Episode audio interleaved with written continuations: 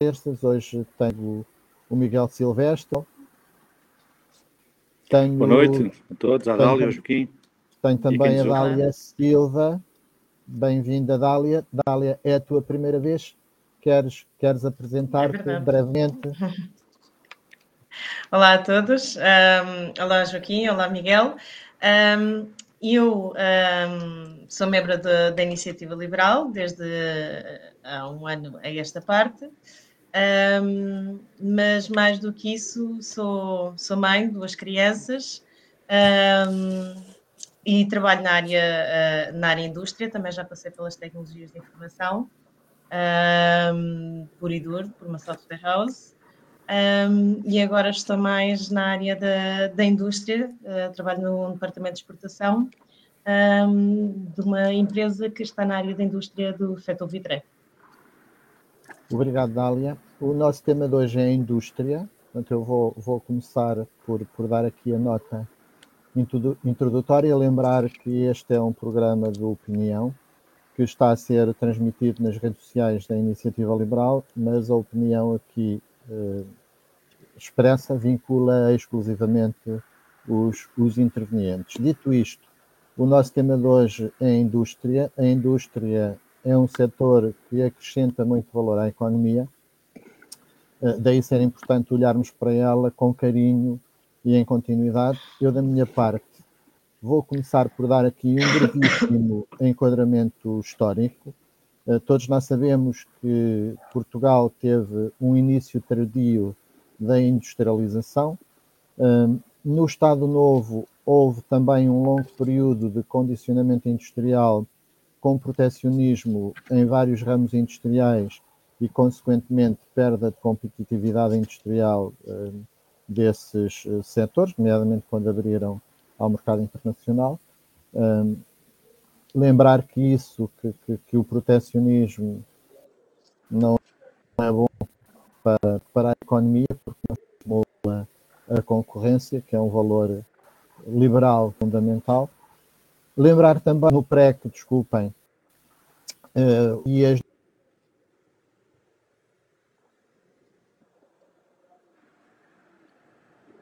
o tecido industrial da altura, quase ao seu desaparecimento, em que o melhor exemplo disso é o que aconteceu com a CUF e com a cintura industrial do Barreiro.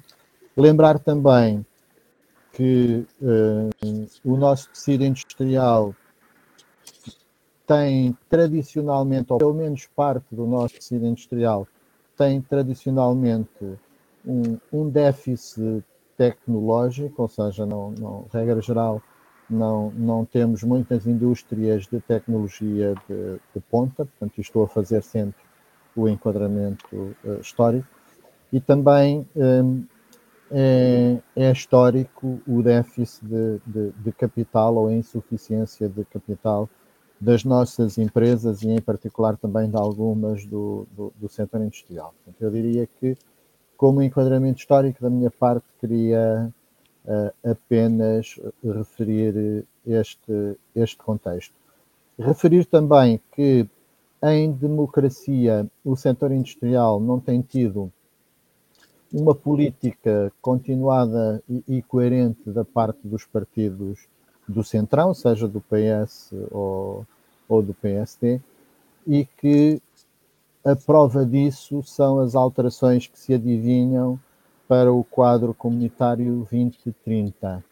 Dar aqui uma nota para quem não souber. Os quadros comunitários têm, regra geral, um primeiro pilar que é constituído por subsídios e um segundo pilar que é apoios ao investimento. Neste quadro atual, 2020, o envelope financeiro é distribuído 50% para subsídios e 50% para apoio a investimento.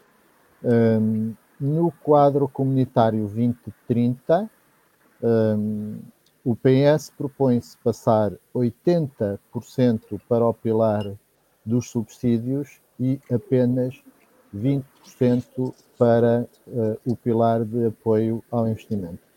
E num país em que o investimento é escasso e o pouco escasso que é. É muito alavancado pelo investimento comunitário.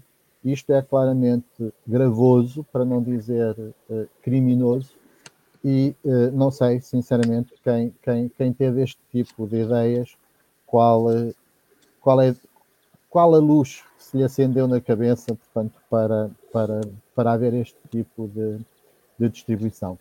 E, portanto, da minha parte, para começar, portanto, dada estas notas, confesso que não sou a pessoa mais entendida a nível de indústria, por isso, Dália, passo-te a palavra, tu, da tua parte, o que é que tens que nos dizer sobre o tema?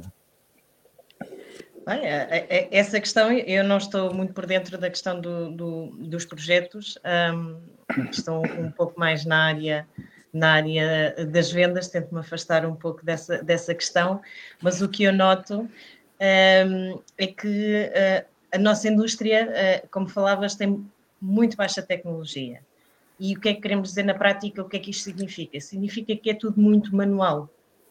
Tirando alguns setores muito específicos, como por exemplo dos moldes, em que aí sim, efetivamente, nada se faz sem elevada tecnologia, tudo o resto, ou a esmagadora maioria das nossas indústrias, que são PMEs, porque 98% da nossa indústria transformadora são empresas PMEs, tirando pontualmente um ou outro setor, infelizmente ainda estamos muito no semi-manual.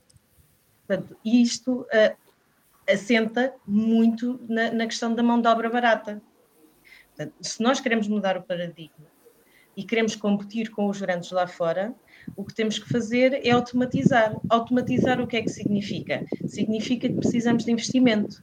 E aí vamos bater outra vez na tecla que mencionavas há pouco, que é a questão de falta de capital, que é um problema que se arrasta desde há muitos, muitos anos e que nada tem sido feito para colmatar. Portanto, é caro às empresas pedirem empréstimos ou recorrerem a fundos de investimento ou business angels, não é muito frequente, até porque depois temos outra questão, que é aqui uma questão cultural, não é?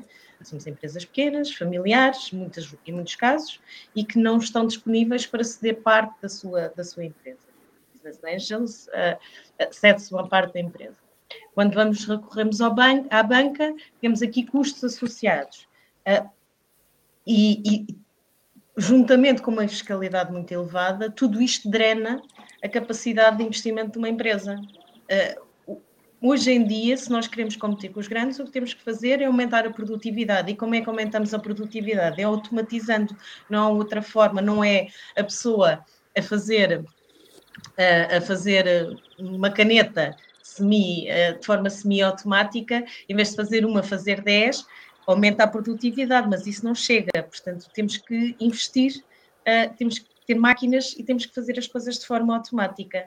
Há setores que estão melhor posicionados do que outros, é um facto, nos moldes, na nossa região de Leiria, nós damos cartas a esse nível, mas depois existe uma série a esmagadora maioria das indústrias ainda estão num estado muito anterior a este. E precisam de capital do pão para a boca. E depois, juntamente com isto, vem outra questão, que é a formação das pessoas, porque depois já não se pode pôr qualquer pessoa a trabalhar com uma máquina que custa muitos milhares de euros. Portanto, temos que dar formação, e dar formação específica, que, por exemplo, o setor dos moldes, organizou-se muito bem nesse sentido, portanto criou um cluster, tem escolas próprias para dar essa formação, mas dou, por exemplo, o setor do vidreiro, que é uma dificuldade encontrar pessoas que estejam disponíveis para a sequer aprender. Certo.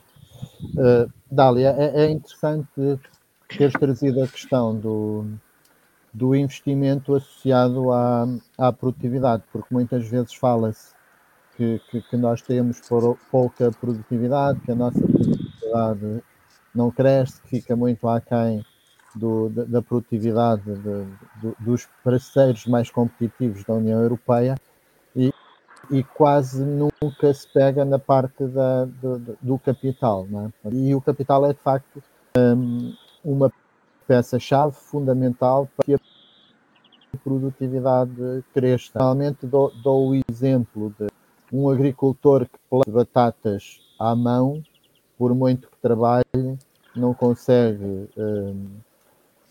cultivar a mesma quantidade de batatas que um agricultor que passa para a fase seguinte, que cultiva as batatas com uma junta de bois, por exemplo, e se der o passo seguinte, que é ir para a mecanização, portanto, uma pessoa sozinha produz muito mais batatas que não sei quantos agricultores neste método mais tradicional.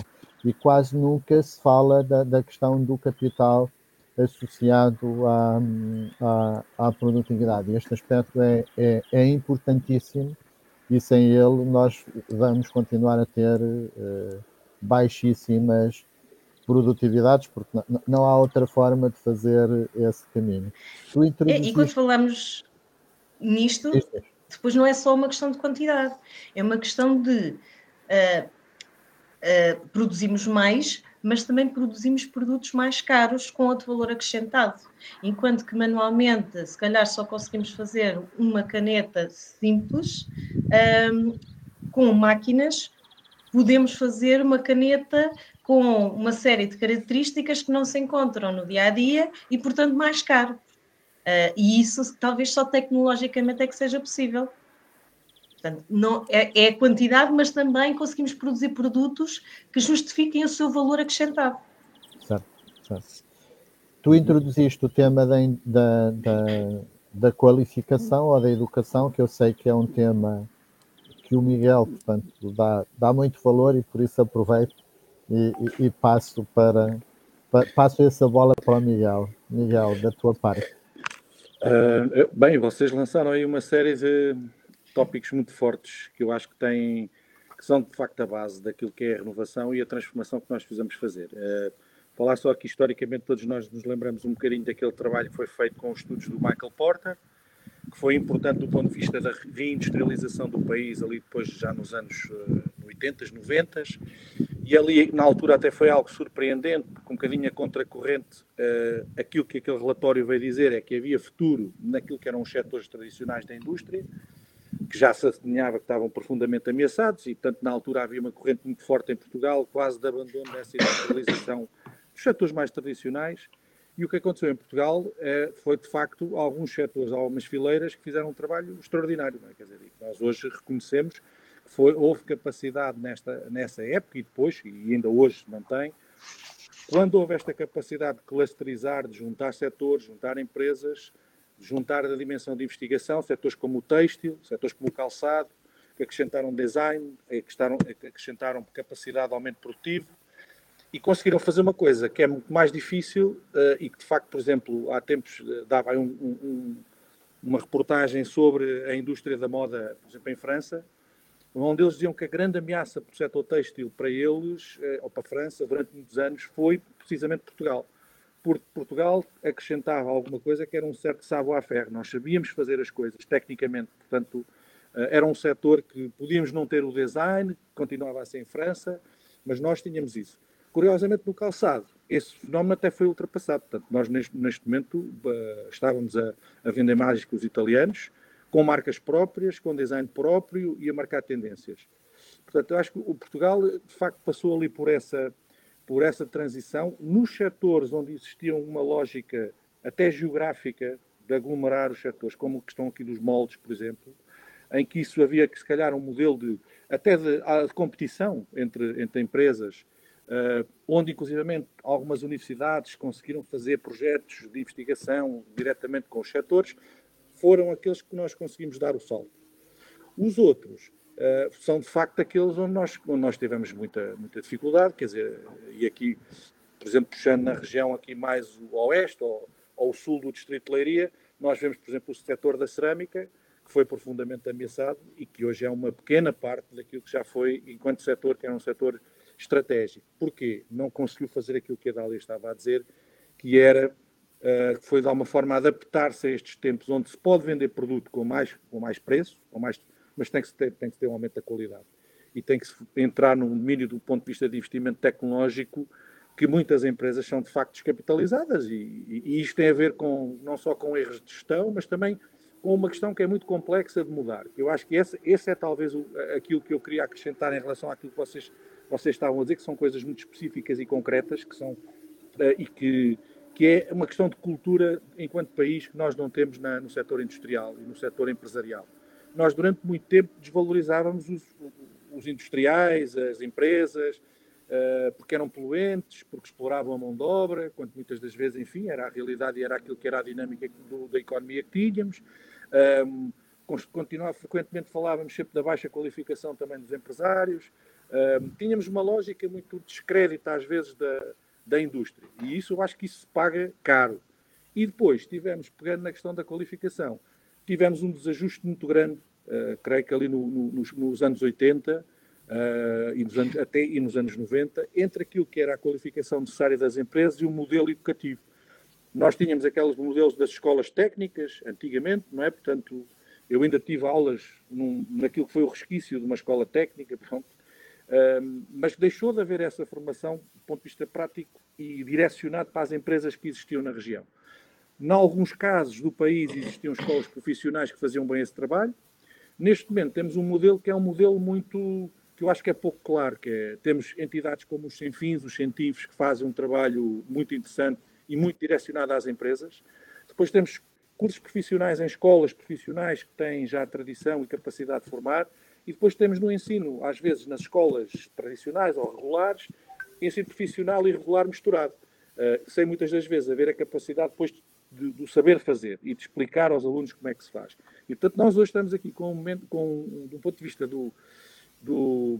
daquilo que é o nosso modelo de formação, e depois a formação profissional, então isso não vou falar, que isso é outra questão mais pesada, mas que, por exemplo, é uma realidade muito diferente de um modelo num país, por exemplo, no Brasil, onde estas coisas acontecem com uma articulação muito diferente, onde há, inclusivamente, modelos como o SENAI, que é as empresas estão dentro daquilo que é o processo educativo ou educacional.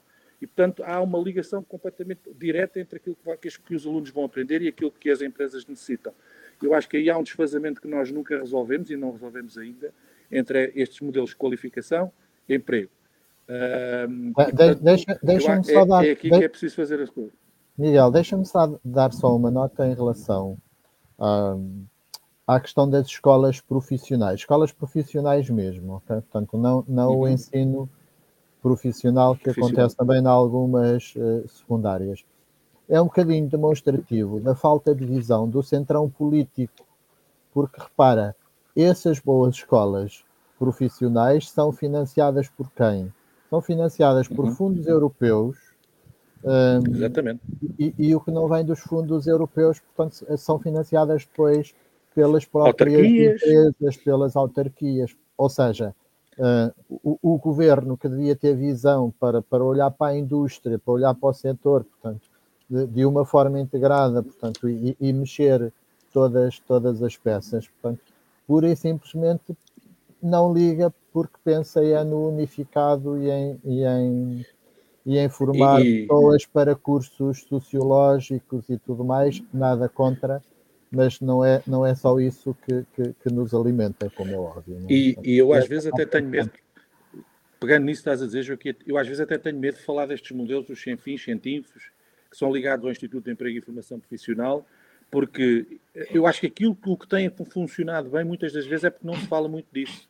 Porque no dia que nós, se calhar, começámos a falar muito daquilo, vamos ter uma realidade que é, vamos ter, se calhar, escolas, vamos ter os Ministérios de Educação desta vida, a olhar para aquilo e, se calhar, a destruir algum até do bom trabalho que já vai sendo feito ali. Portanto, isto Portugal, às vezes, nós somos assim um bocadinho histriónicos, não sei se é essa a palavra, em relação à forma como abordamos as coisas. E quando devíamos ter uma visão mais articulada, de facto, acontece o contrário. Portanto, e nesta área, na indústria, é frequente, ainda há tempos eu estava numa empresa que trabalha muito com CNCs, aqui na zona, em Caldas da Rainha, Tornos Mecânicos, com um grande investimento em equipamentos nos últimos anos, uma empresa que tem crescido, e a questão crucial neste momento é que não há, de facto, pessoas para trabalhar já não é só as questões, as pessoas com formação técnica, é já qualquer pessoa. Portanto, a indústria, neste momento, também perdeu essa capacidade, em alguns setores, de ser atrativa, do ponto de vista profissional. Certo. Obrigado, Miguel. Antes de passar novamente à Dália, portanto, ler aqui uns comentários da Sandra Amaro. Ela pergunta porque é que será difícil encontrar pessoas para trabalhar nestas indústrias, o que as afasta, será apenas baixos ordenados? Portanto, eu diria, em alguma delas eventualmente sim, mas há algumas das indústrias, como é o caso, por exemplo, da dos moldes, que foi referida, e é um ótimo exemplo, quer de tecnologia, quer de competitividade internacional. A indústria dos moldes paga claramente acima da média, por isso não será já não será bem assim, já cada vez menos. Mas porque agora há uma moda no setor dos moldes que parece inacreditável, que é um pouco as máquinas, portanto, há alguém que faz um programa e o operador de CNC, que é a base, que antes recebia muito bem e era ele que acumulava o conhecimento, porque era ele que sabia como é que devia fazer a peça, era ele que programava. Agora existe alguém que faz um programa, muitas das vezes com um software que o apoia e, portanto, é tudo definido em automático. E cada vez mais o que se está a fazer é o operador de CNC ordenado mínimo, ou pouco mais do que mínimo, porque a única coisa que ele faz é pôr lá a peça, fecha as portinhas e quando aquilo dar um erro, para. Exato. Não resolve problemas, não programa, não tem conhecimento, não sei se isto será bom ou será mau. Baixa os custos, efetivamente, mas por outro lado perde-se muito conhecimento e há muita coisa que o software não resolve. Exato. Sim. A nível estatístico, pelo menos, portanto, a indústria continua a pagar acima da média, não é? Portanto, agora... Depois se é para todas as pessoas, se é para uma parte, se umas têm um rendimento significativamente mais elevado e outras não, esse volume de detalhe depois já não tem. E a Sandra diz-nos também, para não nos esquecermos de falar da indústria mineira, que também existe em Portugal e é a base de todas as outras, está bem? Portanto, se alguém quiser dar algum contributo para a indústria mineira, até porque também tem a ver com energia, e eu sei, Dália, que tu queres falar um bocadinho de energia, portanto, queres introduzir aí um pouco o tema? Sim, a questão da indústria mineira efetivamente é a base de todas as outras, porque sem a indústria mineira nós não temos o aço, não temos o ferro, não temos carvão, não temos energia, não temos matérias-primas. E sem isso nada feito, não conseguimos fazer rigorosamente nada, transformar nada, é a base de tudo. E isso notou-se agora com a questão do Covid, que levou a esta disrupção que assistimos hoje em dia às cadeias de abastecimento, foi um pouco, tem na sua origem a questão, não só o aumento da procura, mas também que já não conseguia corresponder, portanto, a indústria mineira já não conseguia responder a todas as necessidades, e o que veio aqui agravar bastante foi a questão do Covid e das quarentenas. Portanto, houve ali uma fase em que tudo parou. A indústria parou, quem tinha fornos, quem tinha, por exemplo, no setor vidreiro, quem tinha fornos, desligou os fornos. Muitas indústrias conseguiram continuar a trabalhar dentro das suas limitações, mas conseguiram continuar a trabalhar, mas houve uma esmagadora maioria que parou, nomeadamente nos setores mais primários, mais a nascente, em que já estavam com dificuldades em responder à procura, que já era muito elevada, porque estávamos num acelerado da economia, depois de todas as crises que temos tido nos últimos 15 anos, e que logo em seguida parou tudo.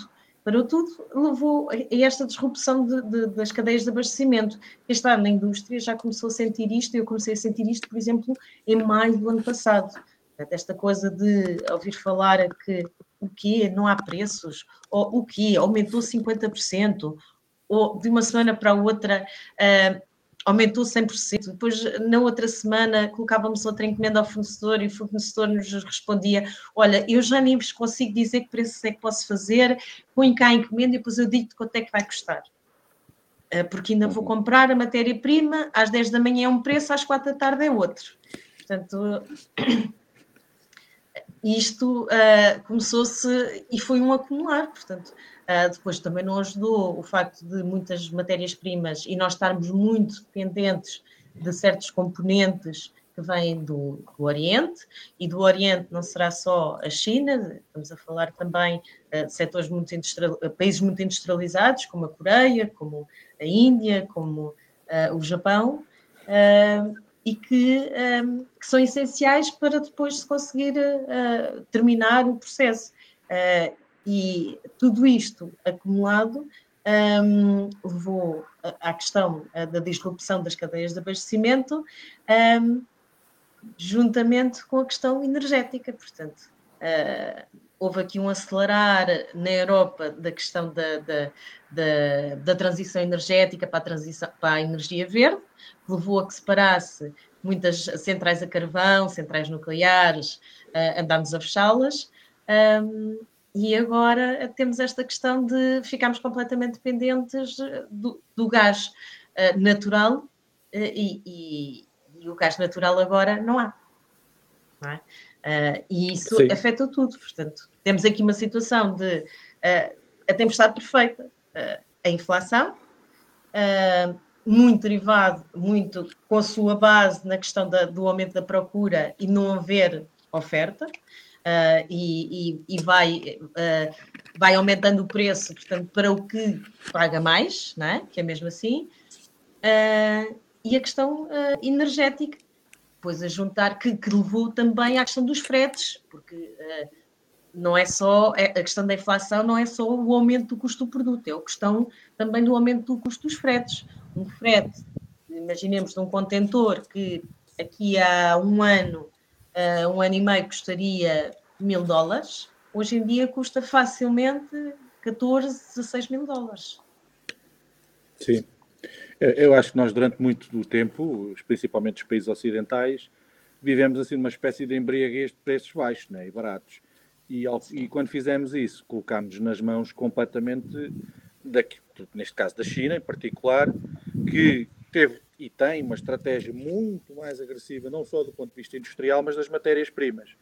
E que percebeu que há uma cadeia de valor que, neste caso, eles para conseguirem ter os preços mais baixos e competitivos, não é só conseguir fazem numa escala que é quase impossível a um país ocidental competir, por preços e quantidade, não é? Portanto, e isso foi de facto muito complexo, e ao mesmo tempo estavam a trabalhar naquilo que eram as matérias-primas e a conseguir ter privilégios e garantias em países, normalmente países subdesenvolvidos, e não só, em que tinham acesso àquilo, desde solos raros a outro tipo de materiais, que a indústria mineira, que a Sandra é-lhe tão querida, que ela fala sempre e fala com em particular.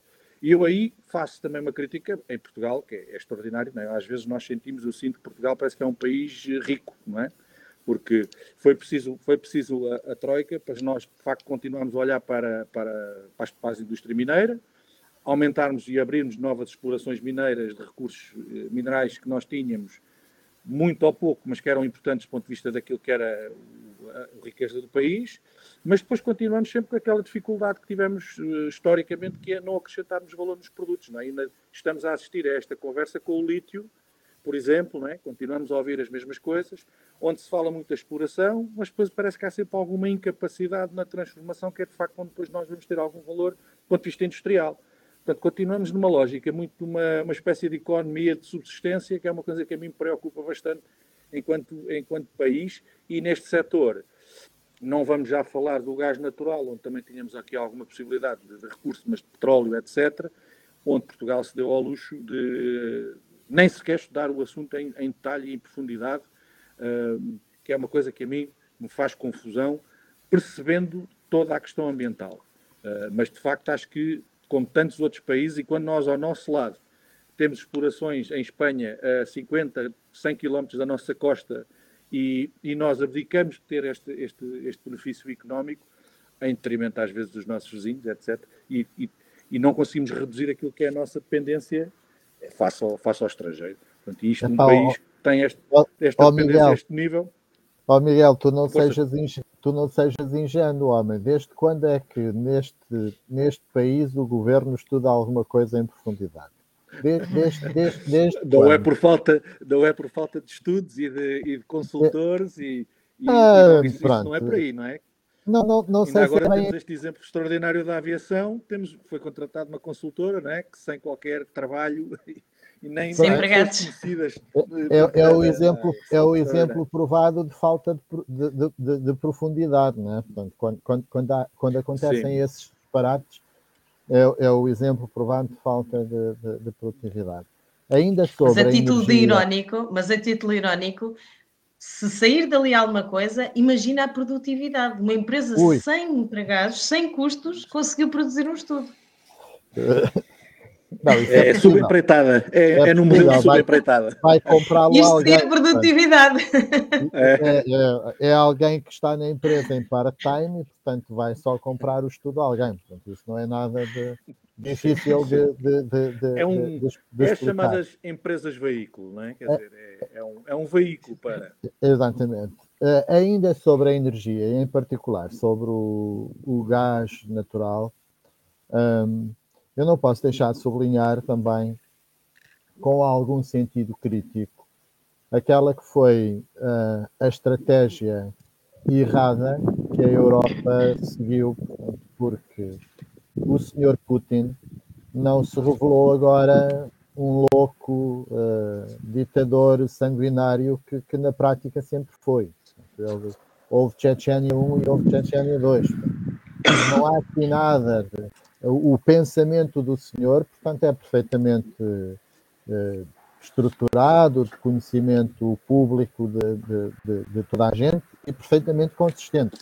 Não há aqui nada de muito novo. A única coisa que é nova é que se aproximou mais de nós, portanto, e ocupou um país, ou tentou ocupar, ou ocupa parte de um país que o Ocidente olhou como aliado. Portanto, e esse é o único fator novo, porque tudo o resto já vem de trás. E o gás natural continua a existir. O problema foi a Europa, durante tantos anos, pôr-se na mão de um líder autoritário com estas características. Já seria que fosse um líder democrático, porque toda a gente sabe, quem trabalha em empresas ou quem estuda gestão ou economia ou ciências relacionadas, sabe perfeitamente que é péssimo estar dependente de um único cliente ou de um único fornecedor. Porque quando o problema, portanto, nesse cliente ou nesse fornecedor, por isso, se numa empresa que é uma parte ínfima de um país, se sabe que isso é assim, deixa-se um país completamente pendurado nas mãos de um ditador deste calibre. Acho que os nossos líderes andaram um bocadinho a dormir em relação a isso. Falharam numa coisa que era, até inclusivamente havia a possibilidade de resolver. Nós, a Península Ibérica, e de facto aí tentou, Portugal e Espanha, nos isolaram basicamente, e mesmo em relação àquilo que era o acesso ao centro da Europa. E, acima de tudo, também quero dizer uma coisa que eu acho que se fala muito pouco em Portugal, que nós não estamos dependentes, neste caso, da Rússia, ao nível que outros países europeus estão, diretamente, mas nós somos profundamente dependentes da Argélia, por exemplo. E é bom saber que havia um gasoduto, que neste momento não é por aí que nós estamos a ser abastecidos, porque o gasoduto passava em Marrocos. Há um litígio em que são dois países que estão à beira da guerra, Marrocos e Argélia, e nós estamos a ser abastecidos cada vez mais por navios. E é bom também perceber que a Argélia, o grande país e o grande aliado da Argélia, não é a França nem são os Estados Unidos, é a Rússia. Portanto, há um nível de dependência que nós também não podemos estar aqui nesta perspectiva de achar que não nos vai tocar a nós de alguma maneira, porque obviamente subindo os preços vai acontecer, mas a União Europeia, do ponto de vista de energia, cometeu uma série de erros que estamos a pagá-los todos agora no imediato. E no caso português, eu também quis deixar aqui esta ressalva, que é, nós não estamos assim tão tranquilos quanto isso, não é? e de facto nós, apesar de termos bons índices nas renováveis, porque nos pagam, somos nós que os pagamos, e sai-nos do bolso e de que maneira, não é? Mas nós são intermitentes, portanto, nós vamos sempre precisar de gás, neste caso, e é bom não esquecer que Portugal, por exemplo, e agora mais uma coisa que nós vamos pagar, em Sines tínhamos uma das centrais das mais produtivas da Península Ibérica, que foi fechada. E, portanto, nós estamos cada vez mais nesta lógica de dependência energética comparada quando... E se nós, se a situação piorar, como se espera-se que não aconteça, mas que pode vir a piorar, garantidamente nós que já temos das energias mais caras da Europa, vamos sofrer ainda mais isso. Porque nestes anos isso, a Dália falará isso com maior propriedade, os custos são inacreditáveis, são explosivos. Portanto, o aumento dos custos na energia, nomeadamente setores da indústria, eu sinceramente não sei como é que existem tantas indústrias que ainda não fecharam devido aos custos da energia. Portanto, há aqui um fenómeno, e eu de facto há aqui uma coisa que eu digo, nós estamos sempre a dizer que nós temos maus gestores, não é? E que os nossos gestores não têm qualificações suficientes, mas alguns milagres vão acontecendo. Portanto, todos os dias alguns milagres vão acontecendo. E lidar com estes custos de energia, para mim, é um dos maiores neste momento. Mas acredita que há muito boa empresa, portanto, muito próximo disso que acabaste de referir? Acredito. Infelizmente acredito. Sim. A coisa não está nada fácil e também eu acho que todos nós conseguimos perceber isso. Portanto, todos nós consumimos energia, duas nomeadamente, quando abastecemos no carro, portanto, quem não tem ainda carro elétrico, que é a esmagadora maioria das pessoas, e depois também a energia elétrica que consumimos em casa. Eu acho que todos nós nos lembramos mais coisa, menos coisa do que pagávamos pela eletricidade há 2 ou 3 anos e o que é que pagamos agora.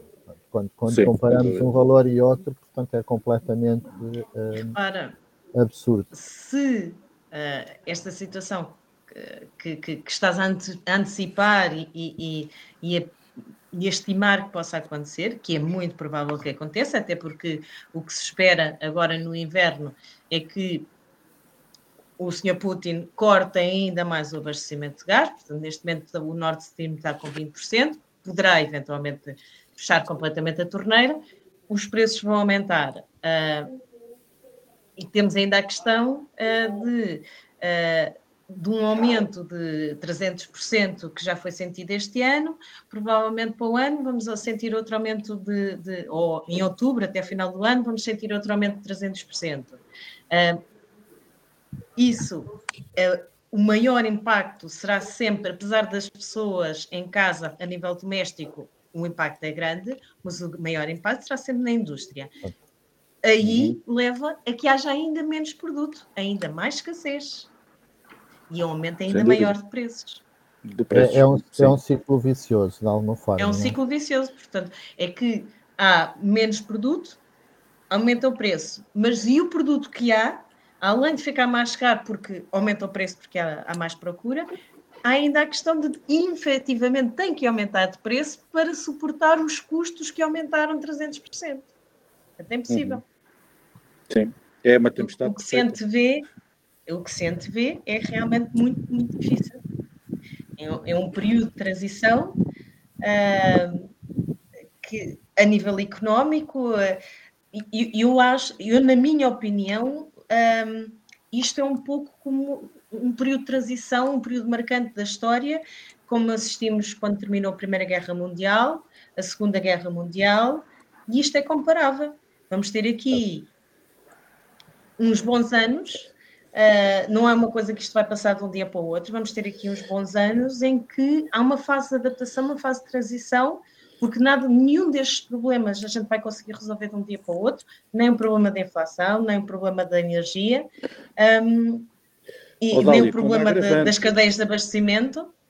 Pois, com uma agravante agora, é que nós de facto estamos numa transição do ponto de vista até do modelo económico, com esta questão da sustentabilidade ambiental, da redução das emissões, exatamente, etc., que é uma coisa que vem acrescentar aqui uma complexidade, porque é de facto das coisas mais disruptivas do ponto de vista económico que nós temos agora, é conseguir viver e produzir dentro daquilo que era a realidade que nós tínhamos, mas com modelos de produção completamente distintos e completamente diferentes.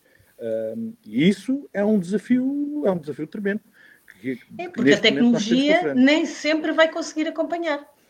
Meus caros, antes de terminarmos o nosso programa, porque já estamos quase no final do nosso tempo, gostaria que falássemos aqui também sobre a escassez de mão de obra que existe atualmente. Portanto, ela é transversal, é um pouco em todos os setores e também no setor industrial. Portanto, Dália, o que é que nos queres dizer sobre este tópico? Aqui, a escassez, eu não sei exatamente o que é que causa toda esta escassez de mão de obra que é transversal, temos visto a todos os setores. Todos os setores se queixam desta questão de falta de mão de obra. Eu tendo a achar, na minha humilde opinião, que tem a ver com uma grande imigração da nossa população ativa. As pessoas que estão em idade de trabalhar saíram do país por questões de mérito, por questões de sociedade, por questões de não ganharem dinheiro, por perceberem que têm melhores condições de vida lá fora e perceberam que era preferível irem trabalhar lá fora. Uns voluntariamente por uma questão de ganharem mundo, por uma questão de também de conhecerem outras coisas e outras realidades, e outros pura e simplesmente por questões monetárias, financeiras, e eu acho que passa muito por aí. Certo. Miguel, e essa, para mim, é a questão conjuntural, é essa, que é um facto e que já se prolonga, mas depois há uma questão estrutural, que é a questão da demografia, que é esta tragédia absoluta no país, que é a coisa mais grave, do ponto de vista que ameaça a sobrevivência do país, que é a demografia que nós temos, que não é compensada, ao contrário, por exemplo, da Alemanha, com uma economia forte, pujante, que pague salários competitivos e que seja atraente para os imigrantes, neste caso, não é? E, portanto, nós temos uma imigração que vem trabalhar para setores, normalmente, turismo, alguma indústria, alguma agricultura, sempre nesta lógica, mas temos muita dificuldade, à exceção de uma ou outra área, de conseguirmos ser competitivos, por exemplo, para trazer mão de obra qualificada. E portanto, isto... Eu quando olho para esta realidade em Portugal, e assim, não há de facto uma solução simples, há um conjunto de coisas que deviam estar a acontecer ao mesmo tempo, que inclusivamente baixar a carga fiscal, aumentar a competitividade das empresas, melhorar a qualificação, sermos competitivos e interessantes do ponto de vista de imigração, conseguimos estancar alguma das saídas de jovens que nós temos em Portugal. E nós não conseguimos fazer estas coisas em conjunto, muitas das vezes nem conseguimos fazer uma delas. Portanto, e isto para mim é que é, nós estamos a deixar que este problema se tenha vindo a adensar, e isto é um problema que existe noutros países, não é? Mas nós somos menos competitivos porque a nossa economia não consegue pagar salários mais competitivos que os traga às pessoas e que, em vez de irem para a Espanha, venham para Portugal, ou em vez de irem para outra realidade europeia. E aquilo que está a acontecer é este fenómeno, pronto, às vezes até um bocadinho caricato, que é nós vamos buscar, por exemplo, refugiados e tentamos ajudar essas pessoas que estão cá uma semana em Portugal e a primeira coisa que fazem é sair para outros países da União Europeia, onde têm melhores perspectivas do ponto de vista salarial. E, portanto, há um conjunto de fatores que devíamos estar a trabalhar e que eu acho que a inércia que nós temos tido, principalmente nas últimas décadas, estamos a pagar tudo agora neste momento. E, portanto... aqui acho que há o país e o sistema político e os partidos que dominaram o centrão, como o Joaquim estava a falar, para mim falharam redondamente nisto. E têm uma incapacidade de olhar para o problema e de conseguir fazer as coisas de forma diferente. Quer dizer, nós não podemos continuar a fazer as coisas da mesma maneira que tivemos feito até agora. E o que vai acontecer vai ser isso. Vamos continuar com problemas e estamos a fazer outra coisa mal, na minha opinião, que é estamos a receber pessoas, mas não as estamos a integrar. E isto vai rebentar com outro problema no futuro. E há aqui um fator ainda adicional, portanto, o que vocês falaram são, de alguma forma, fatores estruturais. Há aqui um fator conjuntural fortíssimo, que é a forma como os governos do PS têm esfrangalhado o SEF. Portanto, qualquer conversa que se tenha com um empresário, portanto, ou com alguém que esteja ligado à legalização de imigrantes, diz-nos que isto é um pesadelo. E é, de facto, um pesadelo. não é razoável que nós estejamos, por exemplo, uma pessoa que veio para a área de Lisboa, ter que ir ser recebida pelo SEF de Castelo Branco. Portanto, é absurdo, é criminoso. Portanto, não se faz isto a pessoas que acabam de chegar. E, portanto, há aqui muita responsabilidade política de um organismo que chame-se SEF ou tenha outro nome qualquer.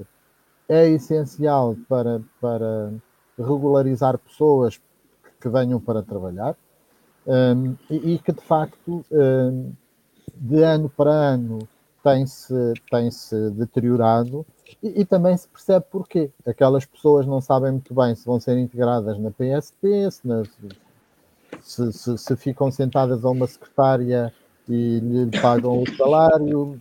Na prática ninguém sabe muito bem, é natural que as pessoas estejam desmoralizadas, desmotivadas e sem grande vontade de fazer melhor do que aquilo que fazem. Portanto, isso é a responsabilidade tudinha dos governos do PS e em particular do nosso primeiro-ministro António Costa, que deu suporte a duas pessoas perfeitamente incompetentes do ponto de vista político e da gestão do Ministério da Administração Interna. Portanto, quer o Cabrita, quer a ministra anterior. Portanto, acho que é importante lembrarmos-nos disto, porque as coisas não podem ser feitas de graça, diria assim, não é? Portanto, é importante apresentarmos uma fatura a quem faz bem ou a quem não faz. Meus caros, sem dúvida. Obrigado por este bocadinho. Foi um gosto estar à conversa convosco. Boa noite para quem nos seguiu a partir de casa e até à próxima conversa. Obrigado a todos. Obrigada.